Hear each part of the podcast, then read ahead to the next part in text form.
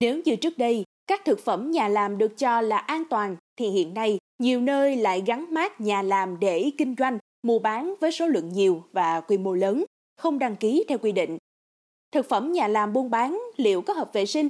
Người tiêu dùng cần làm gì để đảm bảo an toàn khi sử dụng? Xin chào, mời quý tín giả cùng với podcast Báo Tuổi Trẻ tìm hiểu ngay bây giờ nha.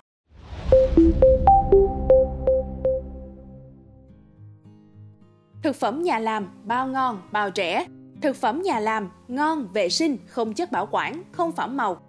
Khắp nơi từ chợ cho đến các trang mạng xã hội, sàn thương mại điện tử, không thiếu những lời rao quảng cáo như thế này để lấy lòng tin của khách hàng.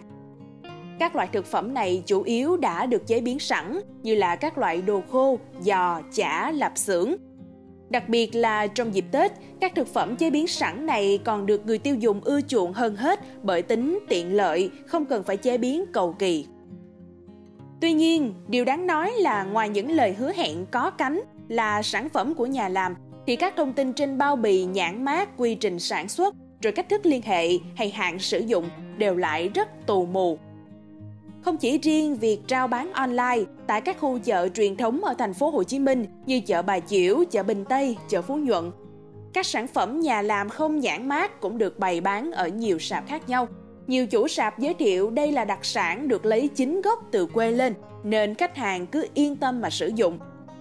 Mặt khác thì người tiêu dùng cũng thường có quan niệm sản phẩm mà từ quê lên thì sẽ tươi ngon, an toàn hơn cho nên đôi khi họ cũng gặp phải tình trạng mua sản phẩm với chất lượng không tốt. Theo như trưởng ban quản lý an toàn thực phẩm thành phố Hồ Chí Minh, bà Phạm Khánh Phong Lan cho biết, dù thực phẩm nhà làm sẽ có giá thành rẻ, nhưng nhiều người tiêu dùng và cơ quan quản lý lại gặp khó khăn trong việc giám sát, kiểm soát chất lượng nguồn nguyên liệu đầu vào của thực phẩm nhà làm.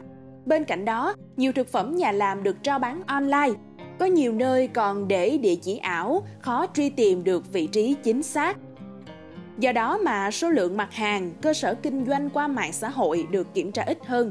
Từ đó mà nguy cơ về vệ sinh an toàn thực phẩm khó được đảm bảo hơn. Theo Phó Giáo sư Nguyễn Duy Thịnh, nguyên giảng viên Viện Công nghệ Sinh học và Thực phẩm Đại học Bách khoa Hà Nội cũng cho biết thêm, trong những năm gần đây, ý thức của người dân trong vấn đề an toàn thực phẩm đã được nâng cao rất nhiều – người mua thường chọn lọc kỹ càng, ý thức để đảm bảo sức khỏe cho gia đình. Do vậy, họ hay mua ở những cửa hàng quen, người quen, có uy tín cao. Về phía người bán cũng đã ý thức được việc phải bảo vệ thương hiệu, chất lượng để đứng trên thị trường lâu dài.